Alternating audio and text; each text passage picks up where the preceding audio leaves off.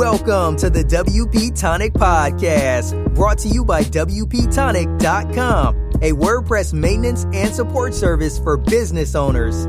We talk to the leaders in WordPress, business, and online marketing communities, bringing you insights on how to grow your business and achieve success. Welcome back, folks, to the WP Tonic Roundtable Show. We broadcast this um, live at 8.30 a.m. Pacific Standard Time, which you can watch on the WP Tonic Facebook page. What can I say to you, beloved listeners and viewers? We've got a very touchy WordPress panel already. They've put me in my place already. Um, I think they're fired up. They've got me fired up. So I think it's going to be a good show. So starting from Sally. Sally, would you like to introduce yourself to the listeners and viewers? Let's see, who am I? Um, I, my name is Sally Goetsch. I am the WP fangirl and the organizer of the East Bay WordPress meetup in Oakland, California, and uh, the person with the pestery cat. Well, see what you've been missing, Spencer. See what you've been missing. So we've got Spencer Forman in the house. Would you it like? Long, it was a long summer and a good summer, but it's almost over. I'm Spencer Forman from WP Launchify help people who need to get their WordPress membership sites sorted out. There we go. And we got Chris from Lifter LMS. Would you like to introduce yourself, Chris?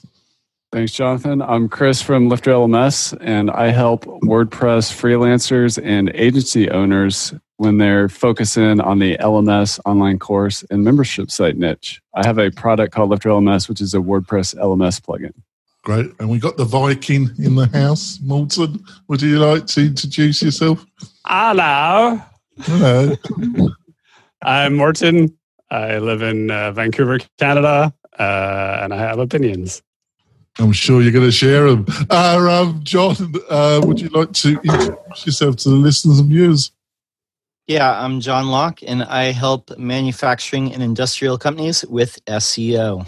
Right, and before we go into the main stories of this week, um, I want to talk about one of my great sponsors, and that's Kinsta Hosting. Well, what is Kinsta Hosting? Well, they only specialize in WordPress hosting.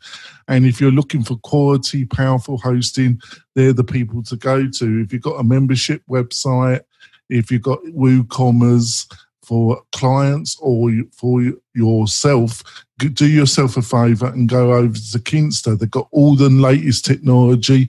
They use Google Cloud as their backbone what you get is superb 24 7 support from people that really know what they're talking about.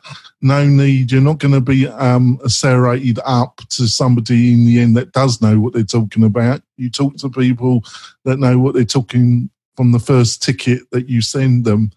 But and also you get a fantastic UX design interface that's fully customized and really easy to use.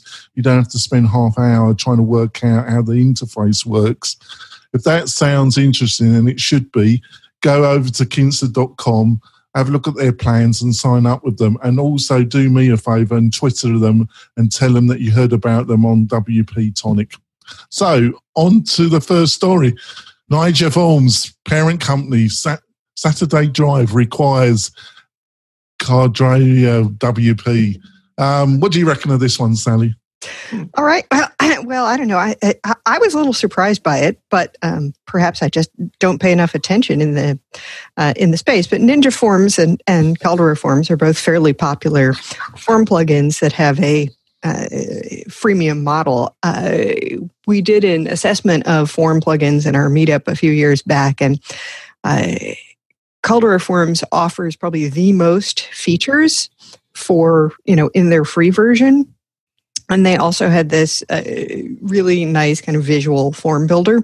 I think there's, you know, other form plugins have kind of caught up in that, but they were they were early uh, in there. Uh, and they have different kinds of of uh, freemium models. So it's going to be interesting to see what happens with these you know, are we going to to have the the like you know, uh, Ninja Caldera combo, or are they going to focus some on different markets? Uh, I, I I noticed the the comment that says you know Caldera Forms is like you know the developers. Uh, form plugin and um, I don't know. All the developers I know still use Gravity Forms because they have the the best uh, uh dev license deal. Well, if you're fathered in, yeah. So, um, what do you reckon, Uncle Spencer? Well, this is like a repeating theme to me. It's not a big story in any way, but it's just representative. We're going to see a lot more of these consolidation stories because there are now uh, 972 different ways that you can add a form to a website, not the least of which is through your your page builder, through your theme, through Gravity Forms, through Ninja, through this, through that, through other da da da da da da da. And who needs it? So at the end of the day, it makes sense that if you're one of the smaller players, team up with the other small players and try to make some go of it. But uh, despite the numbers in the past, I just don't see any real reason why uh, Caldera needed to exist. Um, Ninja is an interesting comparable to Gravity because I will say that Gravity is essentially the only solution that anyone needs. However, it's getting competition from natively inside of the page builder. That's the way I see it, which is like, why do I even need gravity anymore? And the only reason that gravity keeps existing is because it's like, um, like like one of those tools or gadgets you have you only need it once a year but when you need it you need it you know like the little thing you put through a needle to if you don't have good eyes to pull the thread through after that all the basic stuff is just built in so i think this is a a trend well, I think it was the pincer movement. I think you're partially right. I think it's the um, page builders for the non-developer or the semi-non, you know, the full-time developer and the, you know, in-house or, or the um, part-time developer, whatever you want to classify them, a power user. So a lot of that crowd got into Gravity Forms. So they got the grandfather license so they stick, and um, the hobber, you know, the non-technical crowd, they're, they're fulfilled by the page builders. So what? But also, it depends a whole lot on what kind of a form you need. If you need a simple contact form, yeah, yeah that that's getting to be something where you you don't necessarily need a separate form plugin. But the, the it's the thing it does. It's the transaction behind it. Because right now, for example, and I just ran a video this week on this topic.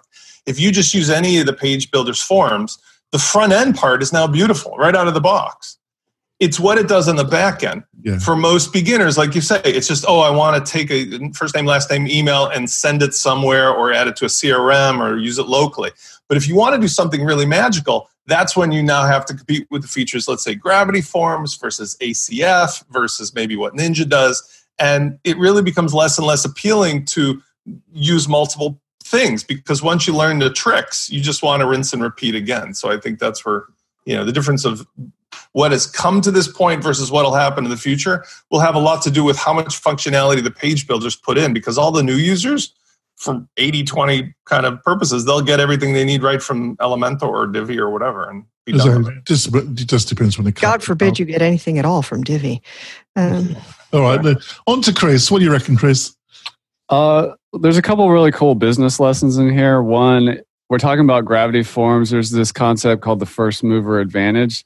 A lot of and people don't once they really get into a form. In my experience, a tool they don't really switch that often. Like I started using gravity forms. I don't know, ten years ago, and I still have the license. I've been paying. Uh, so like there's once people commit, they're they're probably pretty committed. So there's always an opportunity for uh, when you do if you're in a market like that where people don't switch easily like i imagine people don't really switch easily once they become a beaver builder person or an elementor person they kind of commit. The other thing is well uh, I, I actually use both actually. I know some people do some people do but i think you're the exception to the rule. Um, the other thing is you're that you're not the only one that said that to me. Yeah. The other thing is that um, they have two options. They could like create a migration plugin, migrate all users into Ninja, and just do it as a user acquisition play. But it sounds like they're going to uh, keep the brand separate and just really double down on developing a customer avatar that is different for each product. Because forms are ubiquitous on all websites, there is a big opportunity for really niching focus instead of having a Me Too option. So if Caldera is going to be for um, uh, developers and Ninja is going to be more regular user focused, that's a that's a you can just start going down that that path. The other thing is, um, I think we're just going to see more mature maturing in the WordPress ecosystem where there's more companies like Sandhill Development, Awesomotive, uh, like Ninja Forms formed Saturday Drive, and now they they have other products under that banner. So we're just going to be seeing more of that. And um, I know both the teams at those products, and they're all good people. And really, what, at the end of the day, what I see here is just good people working together. And you know, there's strength in numbers when you you come together and, and put good people and good product together. Right. What do you reckon, Morten? Yeah, what everyone else has said is true. This is the consolidation of everything. It's the same thing that's been happening for a long time. It'll result in less competition, which is exactly what consolidation means. Uh, the monopolization of any kind of free market is always the end goal of any kind of free market. Eventually, you end up with no competition, one single product that just is not that great and tries to solve everything for everyone.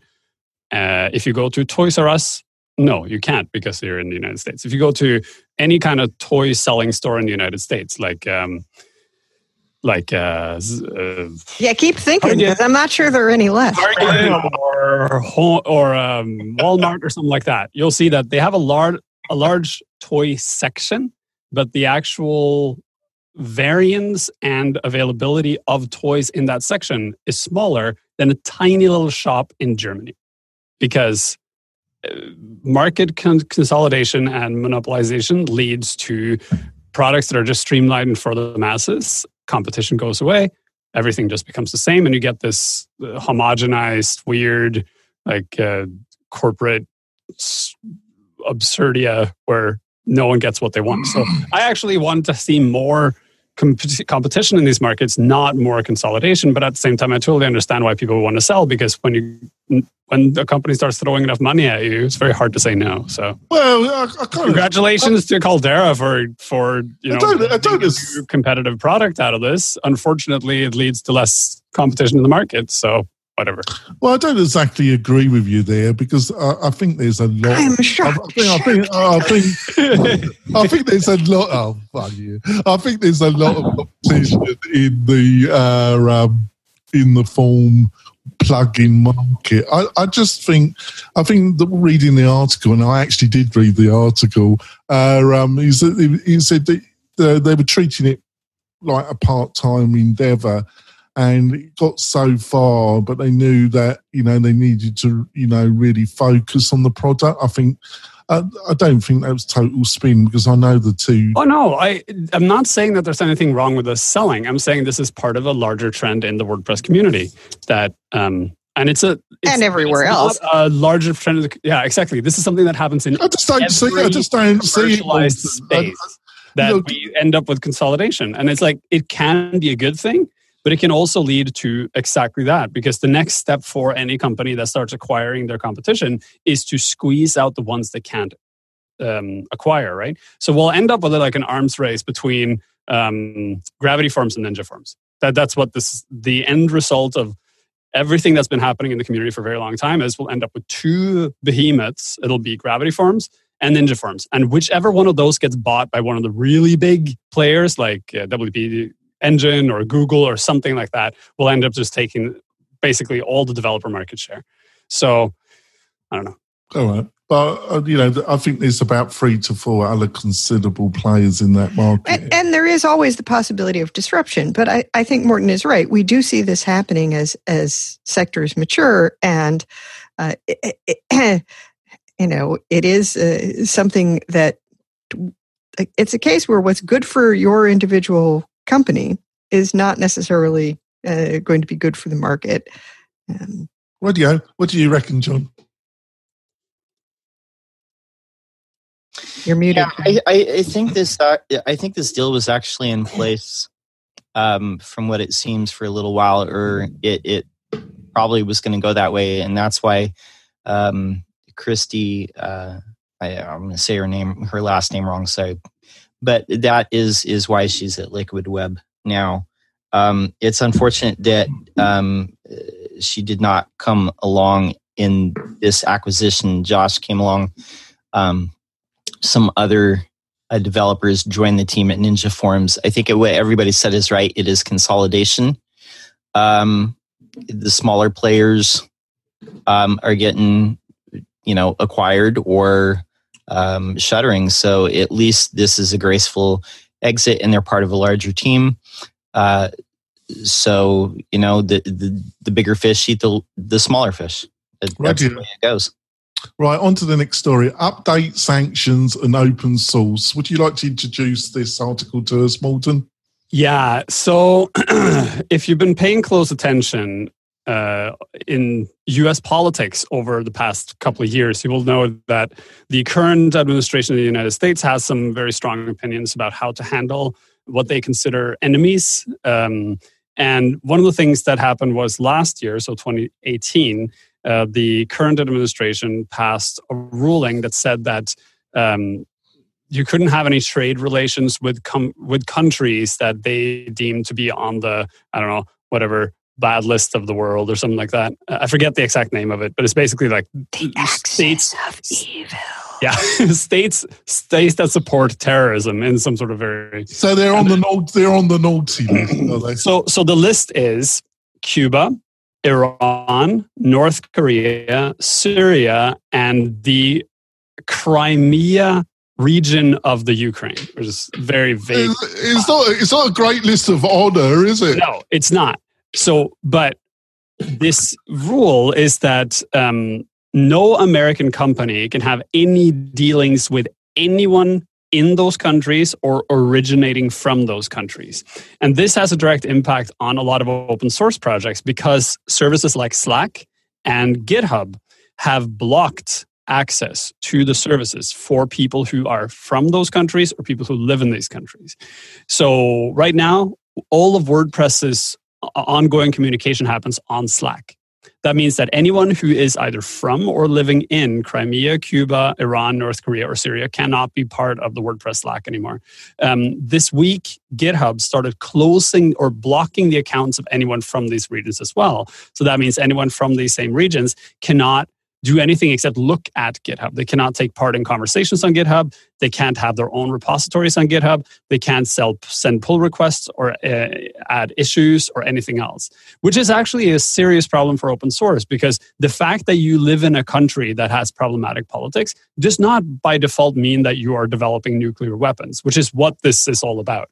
They're basically saying you can't you can't have any kind of account or anything on a service that you may be able to develop a nuclear weapon on. So what's happened is a ton of repos that exist on GitHub have been permanently blocked because they they're run by people from one of these countries. A ton of users have been permanently blocked from these services, and there's now an unknown number of WordPress contributors and WordPress users who are no longer able to take part in conversations around WordPress, which brings up a really important question, which is the reason why this is happening is because WordPress has chosen to use these commercial services that are based in the United States to host some of their project. And now those commercial services, because they're in the United States, are being forced to lock users out, which goes against the principle of WordPress being an open source community. So now we, as the WordPress community, need to make some decisions about where we want our conversation to take place and how we ensure that the unilateral actions of a single country, which are very unbalanced, impact our open source community. That's the crux of the story. Right, yeah. Anybody else want to comment on it? Well, I think this is another example of the fact that sanctions almost always hurt the um, usually already oppressed people who live in, in the countries they're applied against much more than, than they hurt uh, the, the governments and the people in power that, that we're trying to put pressure on. And, um, you know, it's probably still better than invading and bombing them, but it, it's not, uh, you know, it's, it's unfortunate that the, the, the, people who get damaged are, are often the, you know, the, the ones who are innocent.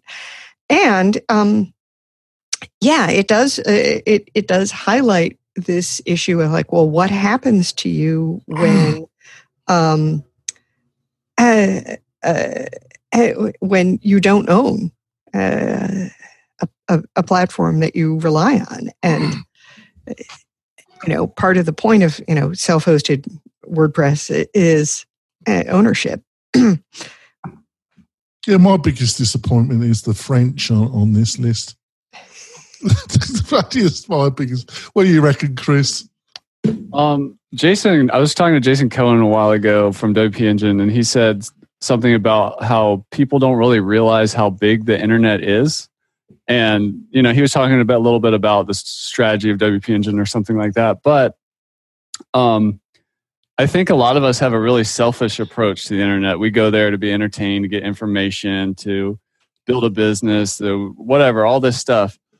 But I just think what this article highlights and what Morten is saying as well speaks to is that having a just spending some conscious energy to thinking about the power of the internet and what distributed really means, what open source really means, and just look at this problem. I mean, I don't have a solution right now on the top of my head, but the reality is if you help people uh, you know, for example, have jobs like contribute to WordPress or um, you know, build software companies or participate, become freelancers, whatever, you're actually kind of democratize. You're giving, you're empowering the people in that country. So you're you're you're kind of having the inverse effect of what the goal is. And I understand the the right of a nation also to figure out what it needs to do to cut off the flow of potential resources that could be used to hurt them. But uh, I don't. This is a this is an interesting problem that I would encourage a lot of people to just spend time thinking about. Right. Let's go on to story three. Um, WP Engine requires StudioPress a year later. What did you think of this article, Sally? All right. Well, I put this one uh, in there because partly I was like, holy heck, it's been a year already. Um, but, uh, you know, I am uh, involved with the uh, Genesis community and I've seen, you know, what's been happening since this uh, acquisition. And, uh, you know, it's, it's been good.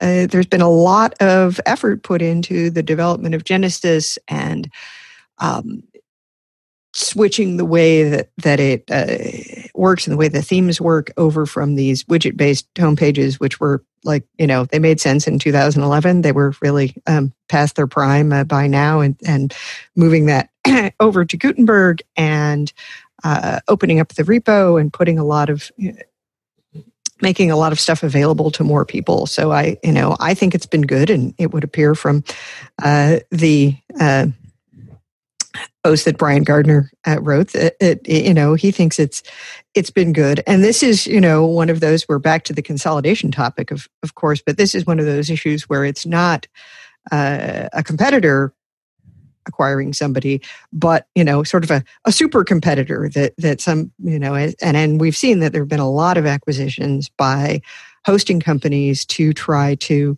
uh, differentiate themselves because you know hosting um, is not and hosting is pretty much a commodity um, to try to differentiate themselves by having different kinds of uh, products in their portfolio. I tell you, people say hosting's a commodity. It's only a commodity when, until you're dealing with a crappy hosting company. well, but that's why it's crappy, right? That, that it's treated as a as a commodity. I've got a phone call. I've got a phone call after this that I'm not looking forward to. I mean, it's going to freaking take me an hour to get some freaking sense out of them. Uh, um, Spencer, what did you what did you reckon? Uh, I have a couple unique takeaways from this that I don't want to sound critical because they're not, but they're surprising to me personally. Maybe you guys can relate to this. First of all, I remember fondly the days of early WordPress when there was, I think, Chris, uh, personally, I think Chris Pearson was responsible for it, but like function based themes versus everybody else. And then Brian with Genesis probably took it and ran and made it into what it was. But there was always that line Are you the type of person who wants to work with functions or do you want to work with like a WYSIWYG interface? Now we're so far beyond that with page builders. It was sort of like somebody reminding me of a girl I dated in high school. I'm like, oh, Jesus, people still use Genesis? But then when I realize what they're working on, it sort of makes sense because we all know that you know the folks at WP Engine are smart and realize that managed hosting really isn't what it was before as far as what it means. It means one stop shop. And in order to expand their business, just like GoDaddy is doing, they're trying to acquire everybody related, including well, Studio. Remember, WP Engine has become a digital experience platform. But when you go to the page now for StudioPress, it all comes together. Three elements make sense to me. It's why does somebody need this all-in-one experience? Well, if you're a freelancer and I'll you still have clients, I'll, I'll give them an experience. Yeah. If you have a, if you're a freelancer and you have a client you will be attracted to this package. Why? Because it allows you to still be the, the priest of the temple where the person will have no access to what you made for them because you're still doing it through functions. However, they are focusing on using Gutenberg blocks, which would give you just enough leverage to your client to go, look, you can play with the WYSIWYG toys. But what you're really getting is a one stop shop where somebody will support the hosting problem, the how does this all work problem, a big community of existing users but you are essentially choosing to drive on that side of the road. And that's what I see this all coming to, which is it's another example of how people will just pick go to one place that has everything you need in the flavor that you want with the people that you want and if you have clients they will give you the things you need in order to at least have value to people who will come to you to do it for them because I don't know of any mere mortal that would choose to use Genesis if they're not a WordPressy person over, let's say, Divi or Elementor because it just doesn't make sense. But if you've come from that world, I see why you would absolutely want to use that because now you can go to people, look, it's very hard to do this stuff and I can do it for you. And the people on the receiving end don't know any better. Yeah, I agree with you there. What do you reckon, Chris? I think one of the most interesting parts of the article was they talked about the most annoying problem on the internet, which is they've couched that with uh, a one click theme setup. So basically, if uh, you ha- you install WordPress or you install a theme or you install a plugin and you're starting with the blank page, there's so much opportunity to improve all that. If we look at a theme company like Astra, they created Astra sites. So they worked on that problem. Astra is now very successful. Um, that that issue, if I could give a piece of advice to anybody building WordPress plugins or WordPress themes about reducing friction between the install and the end result that people at what they actually bought and their goals, that's that's where all the value is. So focus on that. Um, and yeah, that's that's all I've got to say. Yeah, I think also Brizy uh, I'm doing some really interesting stuff. I'm going to be interviewing the uh, fa- the founder of Brizy in the next couple of weeks. That should be an interesting interview because I, I think they've got a really interesting product as well. Morten, what do you reckon? So there was a couple of paragraphs that really stood out to me in this article, which is one of the most special things we did to fulfill our goal of being the most open community in WordPress was to form the Genesis Shaper Shapers last late last year. The Genesis Shapers are a representative group of Genesis community and product leaders from around the world who meet every month to discuss the future of Genesis. In addition to the Shapers providing another channel of community feedback, each month we post a recap of what was discussed in the Shapers meeting so everyone else in the community can see what was discussed and a chance get a chance to voice their own opinions. So this is a good move from uh, Genesis end to say that we, the people who build the tool, might not know what is the best path forward for the tool all the time because we're way too inside the tools. We need to use the people who actually use it to get some feedback.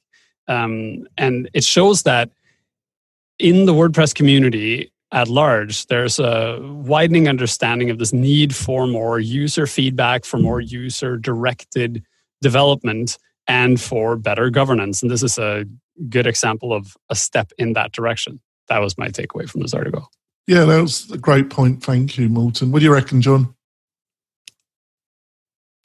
Yeah, I think pretty much everybody summed it up. You know, um, they had to do something because traditional themes, um, without a page builder or without Gutenberg integration, it's it's dying days uh, for that. That's that's kind of the way forward, and that's kind of the way that the uh, the WordPress project is going is to to compete with more of the WYSIWYG stuff.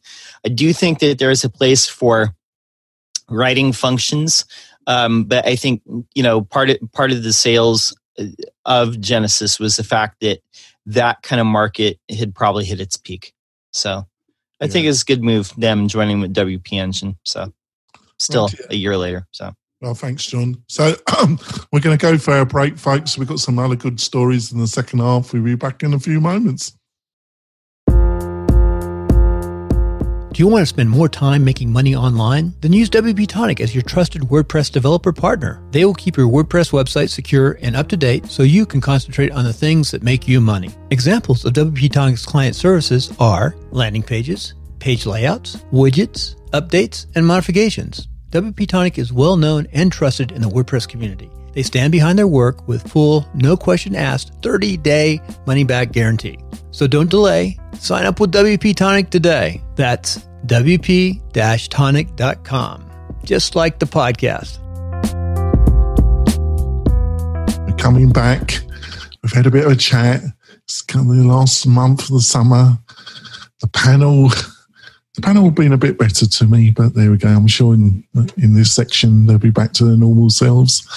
So on to the next story. There's that underground comedy selling links from the New York Times, BBC, CNN. What do you reckon about this one, John? What did you think of the dark web? Yeah, this isn't really the dark web, but I mean this this is a business. This doesn't just happen.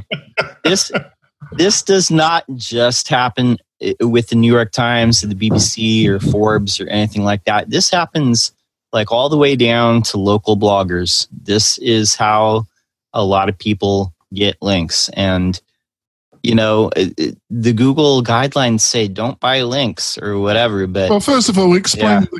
explain explain the, what okay. is what the story. Oh, explain what this is. Yeah, that's probably a good place to start. So, um, SEO basically for for people to rank in Google, there's there's a couple of factors that are in play. You know, content on the page. Just a few. yeah, there, there's there's a lot, but basically the main ones that hold more the most weight is the actual content of the page, how people interact with the page, um, and different websites that that backlink to you. And more often than not, if your content is awesome and and the design of your site and the UX is awesome, uh, it, what it's going to come down to is how many sites are linking to you, especially in your category. So, what this article is about is about people. Um, they talk to to different authors that they write for these different publications, and in fact, a lot of the links on Forbes and Entrepreneur.com uh, and these different places are no followed link links, meaning they don't pass um, what's known as a page rank or adaptive page rank or link juice. They don't pass that that voting power of of hyperlinks uh, linking to other sites because they know that people are selling these on the side because they have uh, become authors for that site and basically they they have a side business of selling hyperlinks to other people's sites to help boost their SEO. But yeah, definitely this goes on. Of course, it goes on. Um, but you know, it, it goes on at all levels of SEO. There's a lot of people that that you know do local SEO, doing the same thing. They'll approach local bloggers and they'll say, like, "Can you give me a link on this?" Uh, you know, post from you know three years ago, and you know google sees that and that's a, that link is like a vote for the site that's getting linked to. I mean that's the whole thing with private blog networks which is like a whole nother discussion oh, article farms and all this.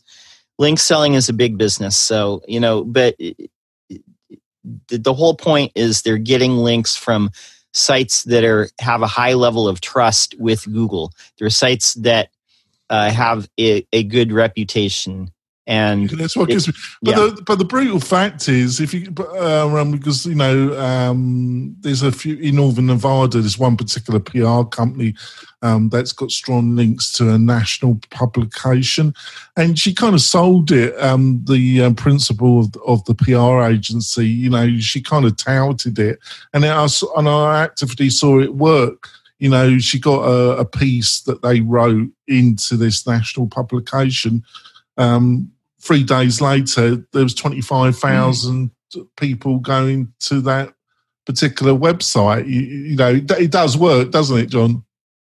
I mean, I think, oh, of course it works. I think that the biggest difference, I mean, you see it like happen in, in our own community. I think the, the biggest difference is, is you want to, um, build links not only through the quality and the um, of your content. I, I'm searching for the word here, but basically earning it through that. But the, the other way that people do it is through their relationships with people over time. You know, a lot of SEOs and a lot of people on the web, marketers in general, and consider everybody here like a marketer. You know, you are friends with different people, and that's how you're going to get links over time more so than just you know uh, reaching out to people in random people that email you saying i can blog for you here's all the sites that yeah, there, there's plenty of people who are trying to get you to link to their sites with you know for free so um, yeah.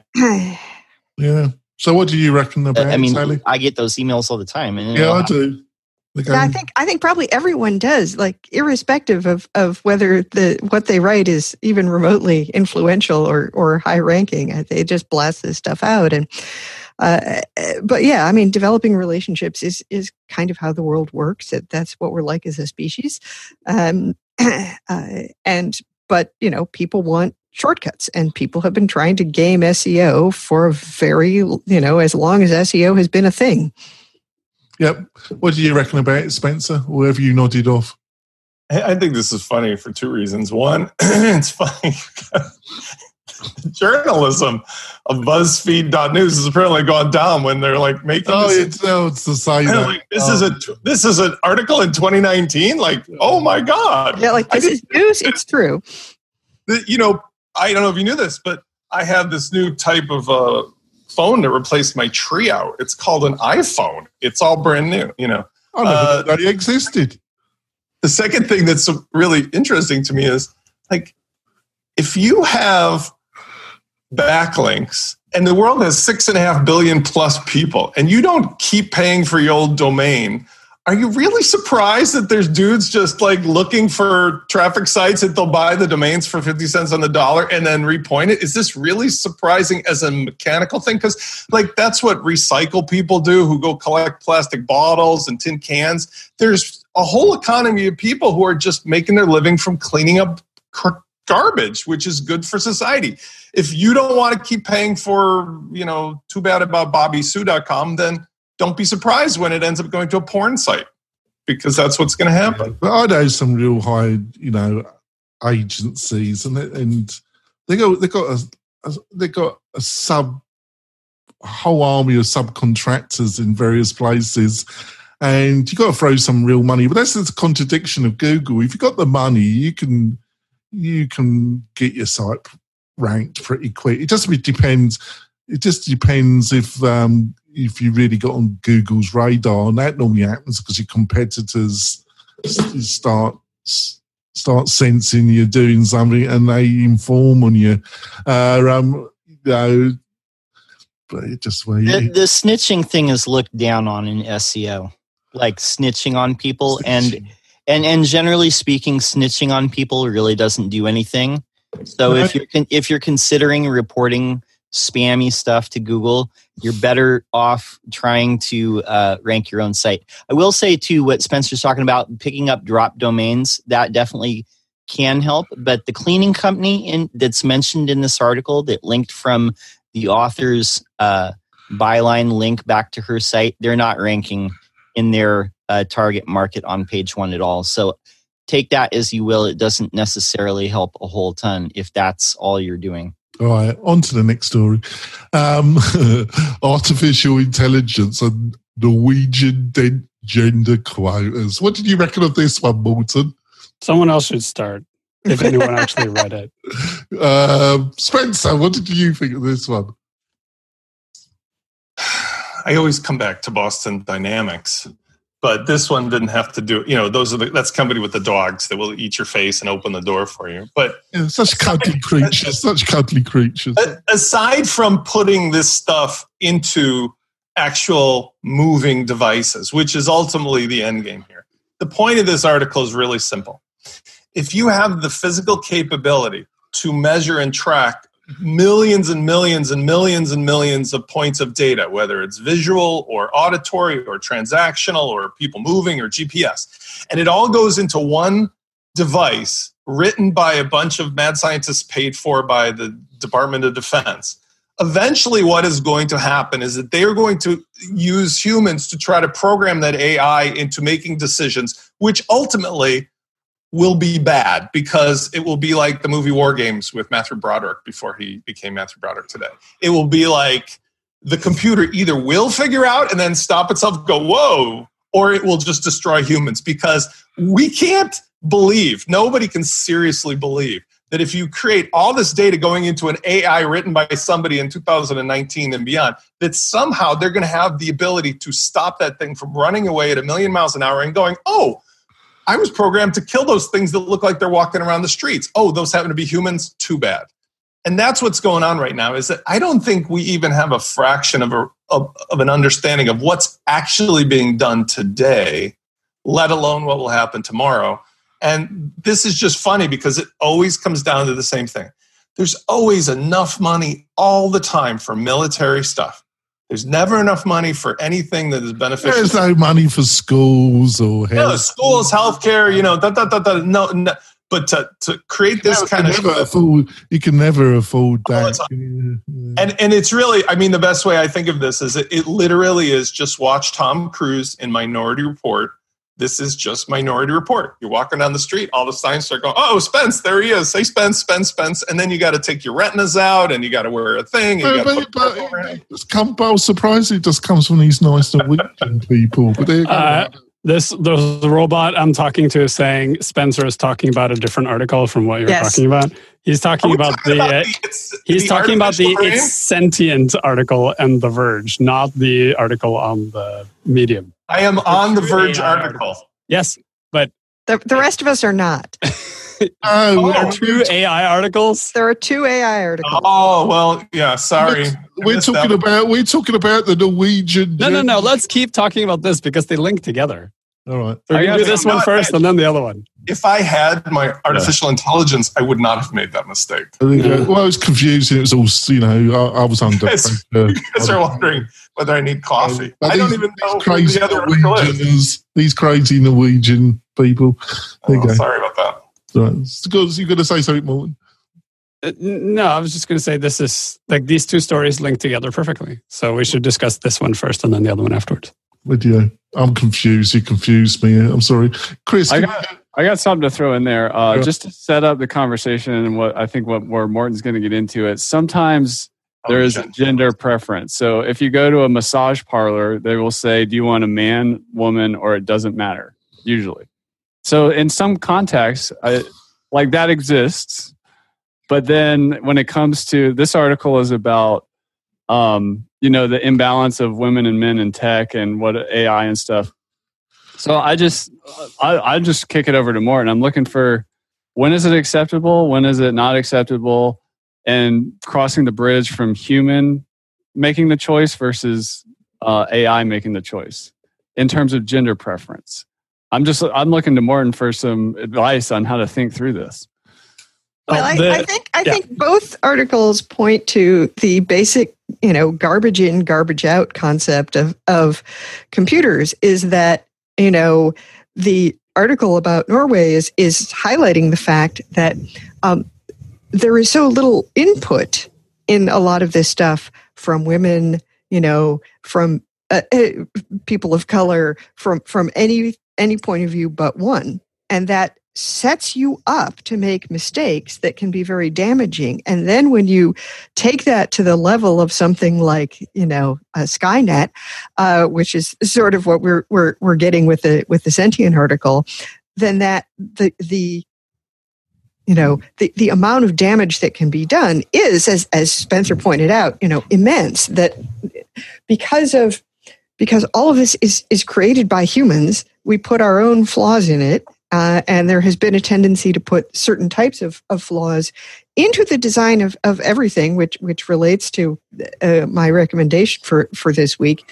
Um, and you know that's going to if if it's if it continues to be done without input f- from diverse viewpoints, then uh, it's going to be especially damaging uh, to you know it's it's going to magnify any current problems of racism misogyny uh, etc because it gets built into uh, artificial systems that we somehow think are impartial.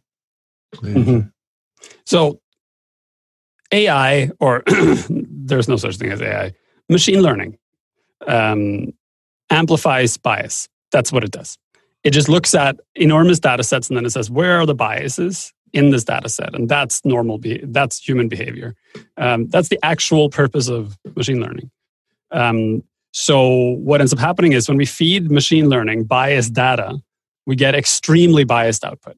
Um, and by and large the data that's being fed to machine learning algorithms skews heavily caucasian skews heavily male skews heavily um, towards uh, relatively wealthy skews heavily towards uh, a lot of types of privilege. And what ends up happening because of that is the people that don't fall into the category male, cisgendered, privileged, white are disadvantaged by these technologies. So, what this article talks about is how in social sciences for the past 50 years, there's been an enormous amount of research on how to make sure that societies are not biased. And what they've discovered is and this is an in irrefutable fact, in spite of what idiots like Jordan Peterson say. that, no, no, no, no, no, no, no. Hold on here. So this is extensively researched and proven in fact that in the case of a biased system, the only way to force the biased system to not be biased is to actively impose rules on it. To say that if you have a problem where it's like you have um, boards of directors that are 100% male, because of bias, they will naturally just pick more males to sit on that board of directors. And this is you can shake your head as much as you want. This is how human brains work. You pick things that look like yourself. Yeah, you're, so, yeah, so what, the, so what they, yeah, so what they do is so what they do is they say there has to be some sort of um, enforced requirement for having some form of diversity in this. What ends up happening then is you bring in people who don't fit the standard mold. Those people vote for people that look like them. And as a result, over time, you get to a system where you don't need those rules anymore. Because once you have a balance in the system, the, the balance balances itself. And what he's talking about is the so called Norwegian experiment, which has become a really hot topic in all of these anti anti feminism, anti, because they keep saying that it doesn't work, which is hilarious because it works extremely well. So uh, and all you need to do is like look at the composition of everything in Norway or Sweden or Denmark right now, and you'll see that the gender composition actually works fine because of these rules. So what they did was they said for any type of steering committee, governance, anything, anything like that, there has to be a gender quota.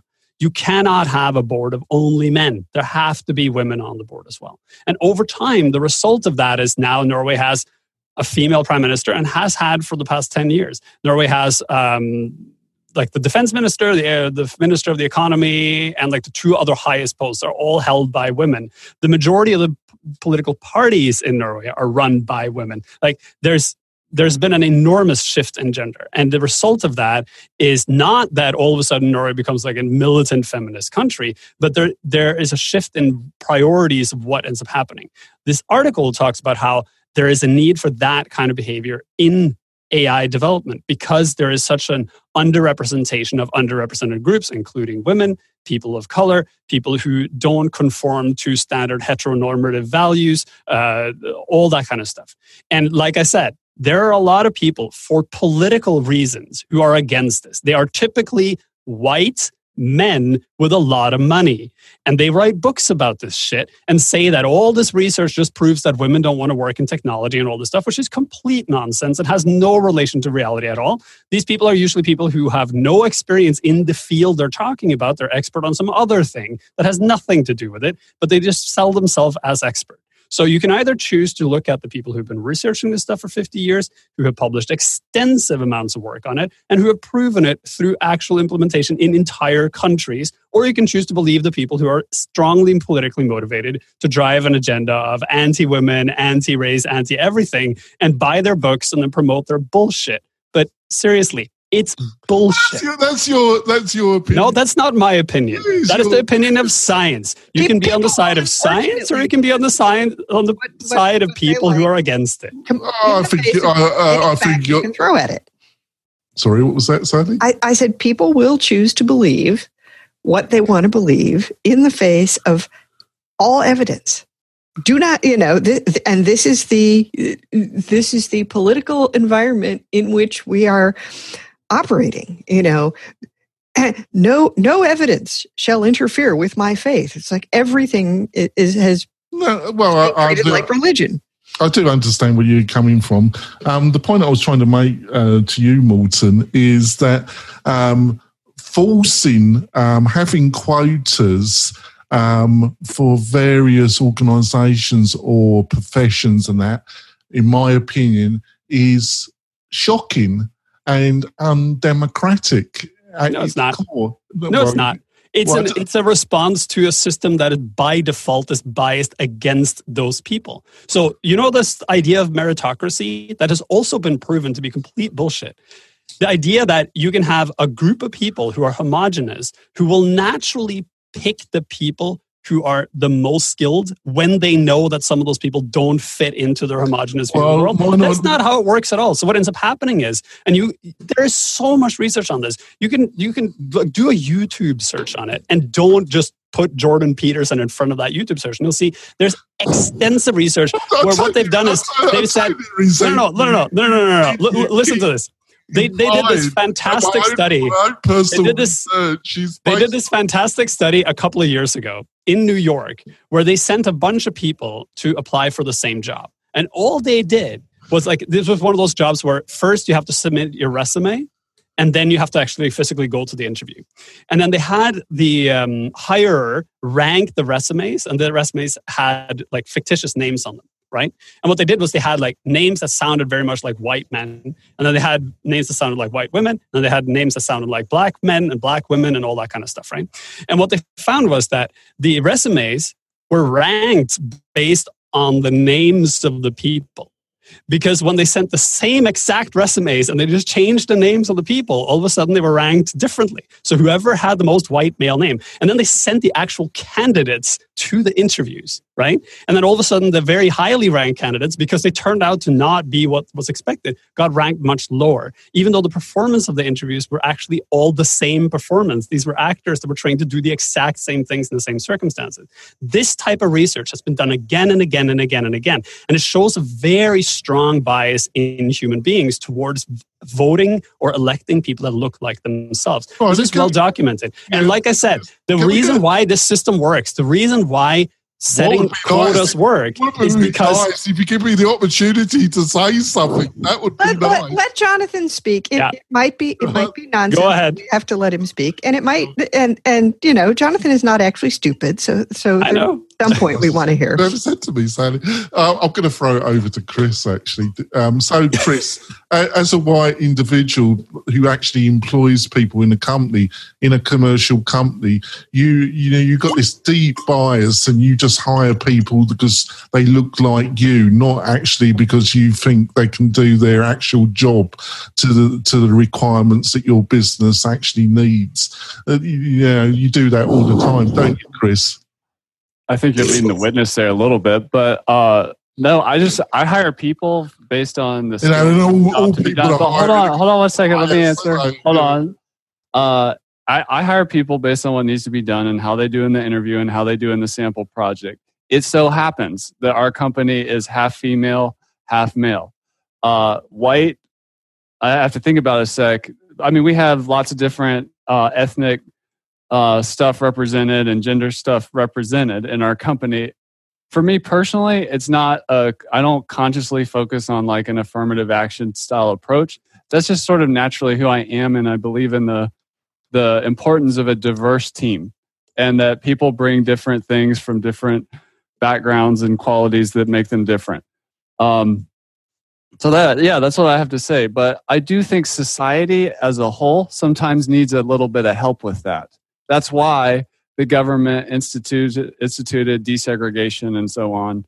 And uh, not everybody there's not everybody is progressive and forward thinking and open minded and accepting and uh, valuing differences over uh, sameness. So uh, that's probably the I'm probably in the minority of just the, that type of mindset, I guess. And then I just wanted to, as not as a challenge, but as a thought experiment to Jonathan Denwood, I'd love to see more women on this show. Well, I've it, tried. I've tried, and if you can, if you can persuade some people from the WordPress community that are females to come on the show, they are most welcome. I have spent hours and hours with outreach trying to get women on this show, and I'm basically given up because they just won't do it. Well, I've, I, I, you know, I've suggested it to to a few people and and and asked them to get in touch with you, but of course, I think part of the problem is.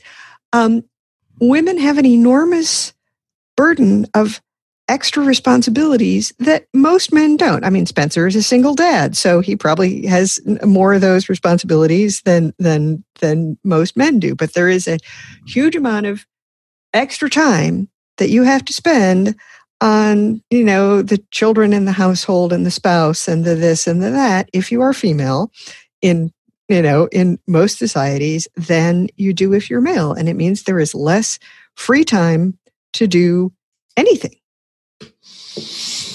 Oh, I'm so tempted to respond to that, but I'm not going to. Actually, I'm going to throw it over. to, um, over what Sally the, just said is correct, though. Women, well, have, women have to do.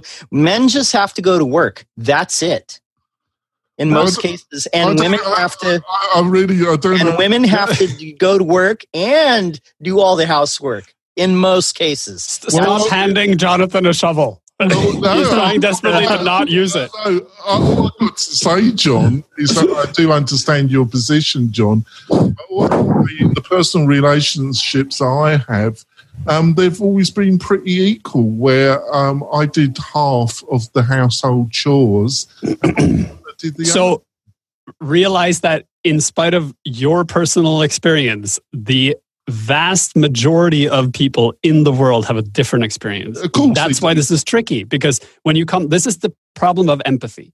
Empathy is not you understanding the I experience remember, of other people; I it's remember, you imposing your experience on other people. So, I like remember, the fact that the fact that we think that this is not a problem and the fact that we're informed about this issue does not mean it's an actual problem that the problem isn't there. It just means that the problem is out of our view right? Well, and what, what these articles talk about is how in spite of everyone trying to do the right thing and in spite of it feeling like it's going in the right direction it's not actually doing that. And we need to actively proactively start doing something about it like introduce methodology that actually works Right. Um, I just want to point out, you know, it's like the um, 18 months that I lived in Norway with my Norwegian girlfriend. And the first week I was in uh, Morley and I opened a door for a female and she started um, having a go at me and my girlfriend starts laughing. And then when, when this woman, after 10 minutes of berating me. She stomps off. I asked my girlfriend what happened there, and she said she she called you everything under the sun as a uh, as an ignorant British bastard and an anti-feminist. Yeah, that sounds about right. Yeah, and I thought myself, no, I was just taught manners by my mother, fundamentally. Uh, what do you reckon, Spencer? I mean, I just don't think any of this is going to matter soon because what's going to happen is that the gender biases of today, as soon as AI starts taking its own path, we're just humans to it. Like we're just cannon fodder for the the dog robots that are going to come and you know take us away. So I'm not saying and the dog not, robots are going to attack women more than men because I, I don't I don't know if any that the I don't know if the gender will come in, but I will say this much: I I may be contrarian, but and it's not because I'm a single dad mom. It's I think the world would be a lot better place if women were 100% in charge of government because I just feel that history has proven, and there's an old Greek tragedy or, or, story, I think it was called Lysistrata, where the men were just fighting and the women were like, hey, we're not giving you any action until you stop fighting. And wars were over. And I think we see all the posturing of male in general. If women ran the world in general, I think it'd be a better place. So if that happens before the dog robots take over, great. If not, I just hope that we just keep moving forward in that direction. Yeah, well, the reason Lysistrata was a comedy is that, of course, the premise is ridiculous because uh, having a sex strike against men who are not there to have sex with is not very useful. Probably not. In, in today's world of on demand. Right, on to the next, on to the next story. Um, proposal for WordPress advisory board. What do you reckon, Morten? You like to tell us about this one? Uh, this is uh, a centralized attempt by the WordPress uh, power hierarchy to um, actually start making some rational decisions around um, governance, which is a good thing. They're they're basically saying that. So there was this thing called. Um, the hell was it called? The, there, there was Matt a couple of years ago created. Council, I think. Yeah, created these growth councils, which were poorly defined, uh, completely uh, untransparent things, where some people got together and said things that no one actually knows what happened to. Um, and then they were dissolved uh, around Christmas last year. Um, and this is kind of Growth Council V2, which is an uh, which is a advisory board for the WordPress uh, for WordPress. So idea the idea is that people who know what's going on in WordPress and in the wider web get together and talk about what what is happening and what WordPress should do, and then they funnel that information up to Matt, and then Matt makes decisions based on it, or something like that. So this is an open proposal, and the reason why it's important is because this is the first opportunity the WordPress community has ever had to have input on how its governance operates. So this post is outlining a very sketchy, like uh, not sketchy as in questionable, but very a sketch of a of a theory of what a, a growth uh, an advisory board can look like, and it's asking actively the community to have opinions about what that uh, board should look like and how it should operate and who should be on it and everything from like term limits to turnover to everything else. So if you have an opinion about how WordPress should be run and decision making is done, this would be the place to start voicing those opinions. All right. I was, uh, it kind of, um, I did look at it and then I, I actually looked at the structure of Drupal and um, they just hired a new head of the Drupal World Association. She's a lady. I'm attempting to see if she'll come on this and tell us about how Drupal is. It's really interesting. Yeah. Um, am I correct in saying that it's a little bit more better the actual in the organisation of Drupal actually, Morten? But huh? What that question had no syntactic components that made any sense. What? Uh, right. Is uh, the it, no? Is the are you asking if this is better than the Drupal one, well, or that Drupal is better than this? But Drupal seems to my initial. Obviously, I don't know a lot about the Drupal community, but um, by reading this other article about how it was structured, it just seemed a bit better. Yeah. So WordPress is starting a process now that most open source communities have been doing for the past five or six years. So, the, like the if you look at like the JS Foundation or the Node Foundation or the new Open Open JS Foundation or any or Drupal or whatever, they've all done the governance work. So they all have things that look better than this right now because they've all done this work. WordPress is just starting to do the work that everyone else has done. So right now it's a very rough outline of something. And mm-hmm. yes, you should be going to look at what other people are doing and taking what you think makes sense from them and put it into this project. And there's like a whole project inside outside the WordPress project called the WordPress Governance Project that kind of tries to does, tries to do that and has collected an enormous amount of data if you're interested. Um, but if you have an opinion, go to this post and voice your opinion because this is where you can have influence on how WordPress is run moving forward. Right, Joe. On to our picks of the week. Uh, um, so my pick is a plugin called Login Press, and it helps you. Um, it helps you if you want custom login pages, and it does a number of other things. Um, I bought it on a special um, offer, um, but um, I've used it on a couple of sites, and it seems really interesting. So go and go to, um, and the link will be in the show notes. But have a look at Login Press. Sally, have you got anything you want to uh, recommend I, to listeners I and viewers? Actually, um, I uh, listened to the uh, 99% Invisible podcast, and they had a uh, an episode uh, last week called "Invisible Women." I put the link in the uh, in the chat. And it's an interview with a with a woman who wrote a book of the same title, and it it talks about all of the areas in which there simply was no data collected about women and how things would affect them. And, and it was assumed that, you know, things designed for men would work perfectly well for women. And in a lot of cases, this is not true, as any woman who has ever attempted to uh, keep the seatbelt of a car from uh, landing in an awkward position has has, has figured out. Um, you know, it, it, it the effects are range from annoying to fatal. Um, and it's really uh, you know it's worth list you know listen to the podcast which will give you a good enough sense of what's going on. I ordered the book and read it uh, and uh, you know you might or might or might not be inspired to do that but it's just like all of the things that uh, we don't think about and their potential consequences uh, it's it's very interesting Oh, thanks. Put make sure that you can put that in the chat. Um, and Spencer, have you got anything you want to share with the listeners and viewers? Yes, an oldie but a goodie in today's world. Uh, I did a I put a video link there too, but the plugin is a free plugin in the WordPress repository. An odd thing to refer to these days. Admin menu editor essentially accomplishes a pain point that I guarantee I use it on all clients.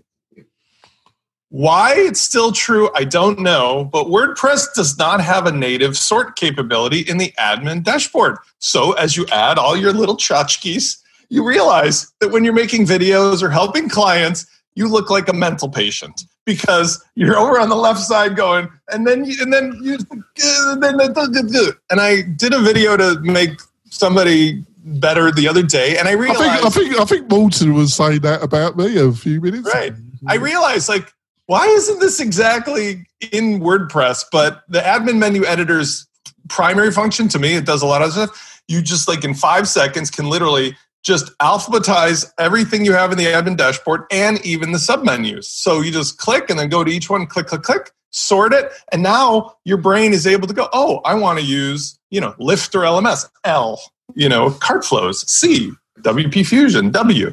It, it made me look like that's the way you organize it. Uh, are you one of those people who has like all the icons on your phone sorted by color? No, There's like no. all the yellow apps and all the blue apps. No, that's, why this is so surprising. I, I have a stack of stuff we use, but even with just a basic stack and the accessories, when you start to look at how things randomly drop into the dashboard, every single client's different. And then it's like you're trying to help somebody. You're like, wait, uh, the orders is a submenu of WooCommerce, but then the lessons is different, and then the products is here, and then Lifter has this, but then I'm in the course builder, and it's like, for God's sake, if you just alphabetize it, at least you can just go A, B, C, D, E, F, G, H, I, J, K, and go to the thing you need. Big time saver. Try That's it. Right. Yeah, I'll try. Make sure and do it in black and white, like my experiment on the iPhone from months ago. I, I found that my phone has a setting to uh, to to switch to black and white after a certain time period. I'll get this wrapped up, folks. All right, uh, Chris, uh, um, got anything you want to recommend to the listeners and viewers? Yeah, my tip is a plugin company called Tangible Plugins. Uh, they focus on the membership and the learning space they're getting very close to uh, launching a really advanced Lifter LMS integration with Elementor. It's going to be called Lifter Element, something to keep an eye on. If you're using LearnDash, they have a Beaver, Beaver Builder, Dash, LearnDash thing. Like, I'm sorry, but. wait, wait, what, what, is, what does this do? Beaver Dash? Build Learn Dash courses with Beaver Builder. Yeah. So it's it basically this company takes the connection between learning and membership plugins and page builders and just amplifies the the options of what you can do. So that's what it is. I get them on my show, and I have a chat with those. yeah, I can make an introduction. Yes, too, please do. This, yeah, this is a this is a very interesting choice of product name. I, am just going to double entendre and leave it at that. Right, yeah, very wise. Uh, um, Morten, uh, go watch the documentary called "The Big Hack." The big. It's hack. on, uh, or the Great Hack. Sorry, the Great Hack on um, on. Uh, I think it's on Netflix in most regions. Uh, it'll tell you the story from the inside of uh, the Cambridge Analytica scandal and how Facebook is basically the rottenest thing in the world. Um, and it's a very good documentary, and it's interesting because the story evolves as the documentary is made. So there are like multiple versions of this documentary in existence because as they were they released the documentary and then things changed and then they went back and actually changed the documentary to add more data to it. It's a it's a very disturbing alarming and eye-opening account of everything that we always talk about how social media is basically just a machine to program people into doing things and it tells like it lays out proof that you know Facebook and Cambridge Analytica is responsible for Brexit, for instance, which is and it's kind of hard to argue oh, against. Oh, no. no, the attitudes that led to that were much longer and yeah, deeper. but like the actual, I can I can assure you of that. Well, I know, but the when they start explaining what they're doing and how they're operating, you're like, oh my god. this is like a full-on psyops operation. It's not. Uh, yeah, and also, also very important. Tool has finally released their entire album archive on streaming services. The final holdout. So now the world can actually listen to Tool on streaming services. That happened today. Yeah. Um, John, got anything you'd like to recommend to the listeners and viewers? Yeah. I have two recommendations, and uh, it's a callback to the second story that was on our um, podcast today, uh, talking about uh, how sanctions affect open source. And one of the one of, one is an article, "What It's Like to Be a Dev, a Developer in I, Iran," and it's a, a a woman developer, and talking about how a lot of things are uh, can't be found. Like they can't uh, get on Stack Overflow, they can't Google stuff, and and projects end up getting scrapped or people end up getting fired. And I, I think it just calls back to the fact that you know people in other parts of the world they're not any different from us. They're just people trying to feed their families and get their job done and go about their day, and that's it. Um, and it just highlights how how some of these things play out in reality. And the second recommendation, uh, it's you can find this either as a graphic novel or it's also animated DVD. Uh, it's uh, a, uh, a story called Persepolis uh, by a the author Marjane Satrapi, and uh, she was a Iranian person that that um, she grew up when the uh, they were making progress. They were making progressive progress, technological pro- progress in Iran, and then the Shah uh, came up, and then uh, the Ayatollah came up, and ever since then, it's kind of been in that position. And uh, though she um, went to school in Austria, she's since immigrated to the West. But it's just her personal perspective from her childhood uh, growing up during that time up to now, and it's it's very insightful. You know. All right, thank you for that. Make sure the links are in the chat. They're in the chat. Oh, thank you. So, thank you, panel. It's been an interesting discussion as always. I just want to say a couple of things to listeners and viewers. If you're a female developer, member of the WordPress community, or anybody else that um, likes to chat, you're most welcome to join the panel uh, as a special guest. If that's of interest to you, please email me. There's a contact form on the WP Tonic website. We can have a quick Zoom and you'll be most welcome on the panel.